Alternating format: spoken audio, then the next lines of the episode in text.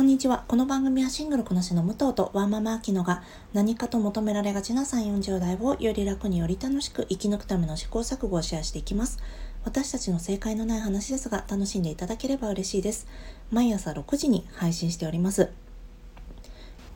今日は、えー、週末の武藤のエンタメ会を配信いたします。どうぞよろしくお願いします。まず冒頭に先週の木曜日私の方で、えー、ゴーストワールド2001年のガールズムービーですね。のご紹介をいたしました。やっぱりあのあの後もねしばらく考えてたんですけどやっぱりうん、自己形成ができてないうち、まあ、今もきっとそういうところがまだまだちょっとあるんですけど早く何者かになりたいっていう気持ちがで焦りすぎてしまってなんかダサいことをしたりね悪態ついたり悪趣味なことしたりみたいなそういうなんだろう若い頃、まあ、ほとんどの人がやってしまうようなことを肯定するでも否定するでもなく描いている映画なんですよね。でやっぱり今見ると昔のね自分を思い出してああこういうの本当にやってたなって思うんですけど大人になった頃なったからこそなんだろうまあこういうのができるのも今だけだしねって思えるような余裕を持ってえー、見られるような映画になってきました。リバイバル上映始まったばかりですので、もしよかったら、えー、見られた後にネタバレがありますので、よかったら聞かれてみてください。あと、私、昨日金曜日に、うっかりや話のあやさんと、えー、コラボスペースあのツイッター上でねスペースを行ったんですがあのあやさんと今回お話しするのが3回目だったんですが私も慣れてきたのかこのすごいね自分で言うの本当にね自己評価が高いというか甘いというか甘太郎なんですけど今回すごくあの楽しくお話できてあの内容としてもね面白かったと思いますあのセックスエディケーションの話はしているんですけれどもセックスエディケーションのドラマを見ていなくても楽しんでいただける内容になったんじゃないかなと思いますなのであのアーカイブあのちゃんとね失言なく、えー、お話できたのでアーカイブ残せましたのでよかったら聞かれてみてください。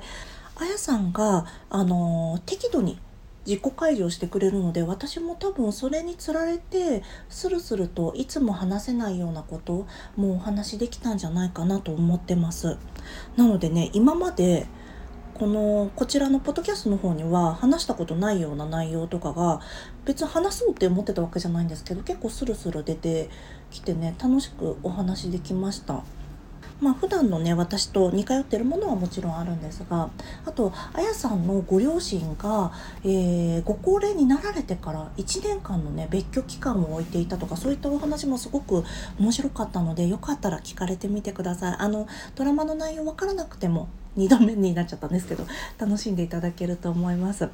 とただちょっとねあのドラマの内容に触れて性被害に遭った経験を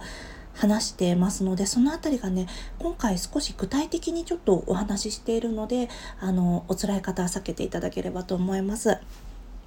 多分2人の総意としてはセックスエディケーション今回扱うボトムスとね同じようにセックスコメディにはなるんですがこれが私たちの若い頃に見れてたら全然価値観違ったよねってすごく勉強になったよねっていうのが2人の相違としてありましたのでもうねあのシーズン4で完結していて1シーズン8話まででそんなに長くはないと思うのでもしよかったらドラマの方も是非見られてみてください。すごくね私も慰めになるシーンが多いドラマでしたね。では本題に入っていきます。今日は、えー、Amazon プライムで配信が開始されました。ボトムス最低で最強な私たちです。こちら、えー、日本でいつ映画館かかるのかなと思ってたら今回残念ながら映画館にかかることはなくて MGM 系列の作品なんですけどかかることはなくてそのまま配信スルーになってしまったんですけど本当にねもうくだらなくてバカバカしくてなんだろうさっ先ほどお話ししたゴーストワールドよりももっとバカバカしいんです。なんだろう。あの、バカバカしさの度合いで言えば、セスローゲン監督の作品みたいな感じですかね。あの、スーパーバット童貞ウォーズとか、あと、グッドボーイズとか、うん、そういう感じかな。なんか露骨ないやらしさとかあのセックスエディケーションみたいにすごいね性器がたくさん出てくるみたいなことはないです。なんだけど女同士で拳で殴り合うみたいな なんか全然ねグローブとかもつけずにこ素の素の拳？全く何にもしてない拳で殴り合うみたいなほんとバカバカしい映画なんです。ちょっと内容をご紹介したいと思います。まあ、内容は、あの高校最後の年、シニアイヤーに、えー、2人のレズビアンの女の子が今年は絶対最高の年にする今年はチアリーダーの女の子とイチャイチャしまくってエロいことしまくってやるって言ってその2人のレズビアンがまあひょんなことから、えー、学校の中でファイトクラブを作るっていう話なんですよね。で今回なんでこれがこんなにうまくいっているかっていうとまあすごく古典的なストーリーに当てはめながらもなんかまあ皆さんもご想像つく通り男子高校生が女の子を彼女を作るためになんかあれやこれやしてなんやかんや可愛い彼女できましたみたいな映画って今まで散々できてきたじゃないですか。で今回これがあのまあレズビアンが主人公になってしかもまあレズビアンとか女性って割と貧困法制なキャラになりやすいってことではないんですけど今まで当てはめて来られなかった属性に当てはめて来られなかったキャラを、えー、付与しているっていう感じですかね。例えば何ですかね今回のチアリーダーは全然意地悪じゃないんですよ。意地悪じゃないしあ女性同士の連帯が大事だよねみたいなそういうなんだろうなあとあの地域の貧困女性に対して何かケアをするみたいなそういったこと価値を置いてたりするコンシャスなチアリーダーなんですよね。でも分かりやすくあのネットフリックスの映画「シニアイヤー」みたいに分かりやすくコンシャスというよりはすごくさりげなく控えめだけどでもコンシャスっていう感じなんです。けどまあこれで、ね、見ていただくと分かるんですけど。あとはまあこの学園ものにね必要なジョックス。あのなんだスポーツバカみたいなアメフトのクォーターバックみたいなやつが出てくるんですけどそれも今回はオラついた感じみたいな。オスっぽさみたいなのがないんですよ。なんかすごくコミカルにデフォルメされた男性性っていうキャラクターは付与されてるんですよもちろん。なんだけどどこかね チャーミングなんですよ。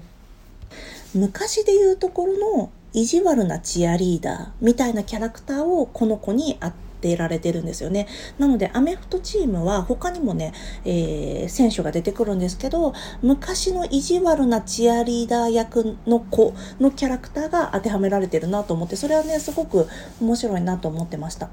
でもちろんふ、えー、主役のレズビアンの2人もやっぱりレズビアンの女の子ってなんだろうななんかあんまり多様な描かれ方を今までまあもうブックスマートとかが出てきてねだいぶ変わってきてるしこの間お話ししたセクスエディケーションでもそうですけどすごくいろんなキャラクターが出てきてはいるけど今までは割と先ほどもお話しした通り貧困法制なキャラであったりとかフェミニストのキャラっていうのが多かったんですけどもう今回はもう暴力めちゃくちゃ振るし嘘つくし平気で人のこと傷つけるしいいとなんかクイアなキャラクターって少しね何て言うんですかねマジカル的な何でも許してくれる優しいキャラクターとかが多かったりするんですよ。もちろん意地悪なキャラクターもいるんだけどなんかそんなにね頭が悪い子みたいな描かれ方ってしないんだけど今回2人は本当にね超おバカさんなので見ててハラハラするんですけど、まあ、楽しく見られます。で監督はエマ・セリグマンというねまだキャリアが浅い女性監督なんですよね。で確かこの人自身もねクイアであるっていうことを、えー、発表していると思います。であと、えー、レイチェル・セノット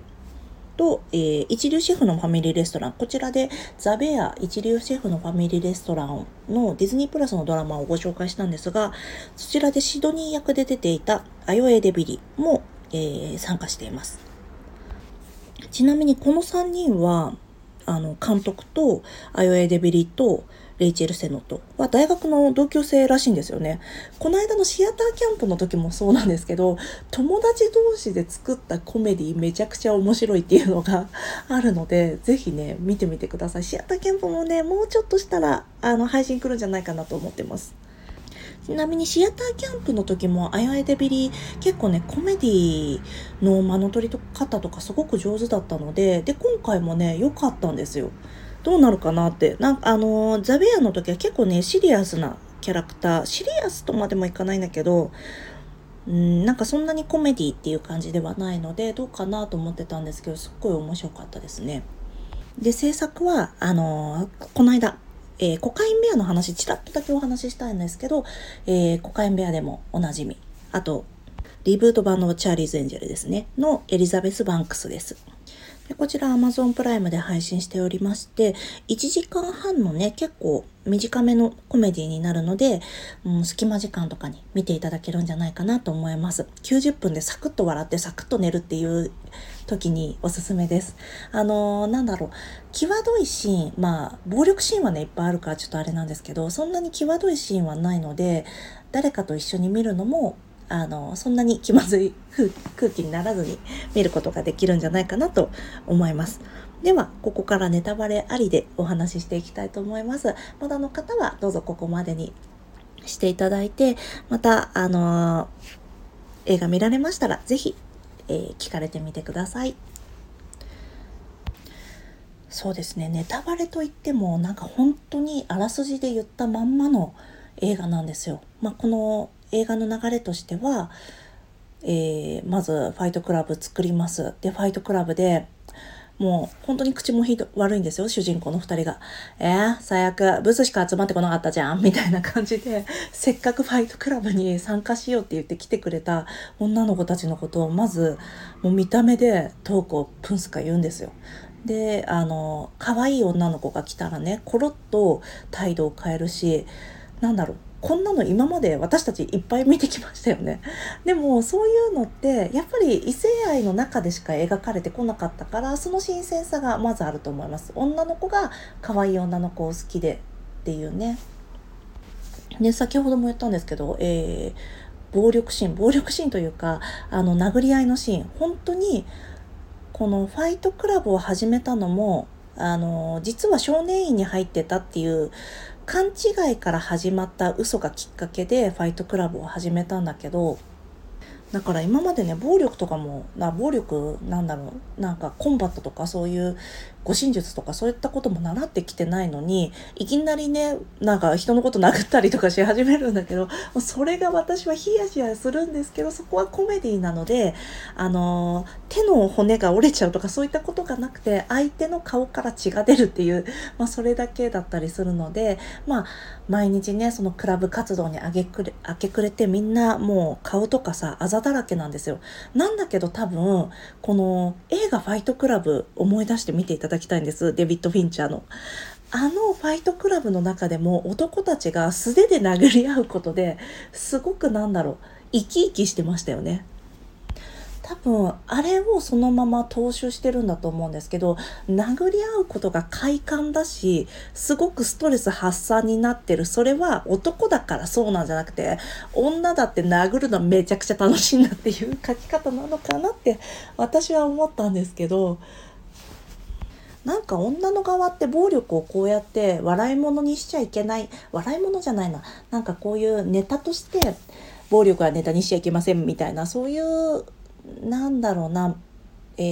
ー、正しさを求められることってあると思うんですけど、まあ、もちろんねダメですよもちろん本当にやっちゃダメなんですけどこのフィクションの中ですらなかなか許されないじゃないですか。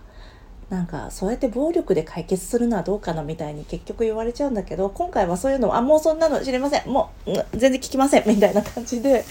あの突っ走ってるのがすごく良かったですね。で最終着地もこの相手高校の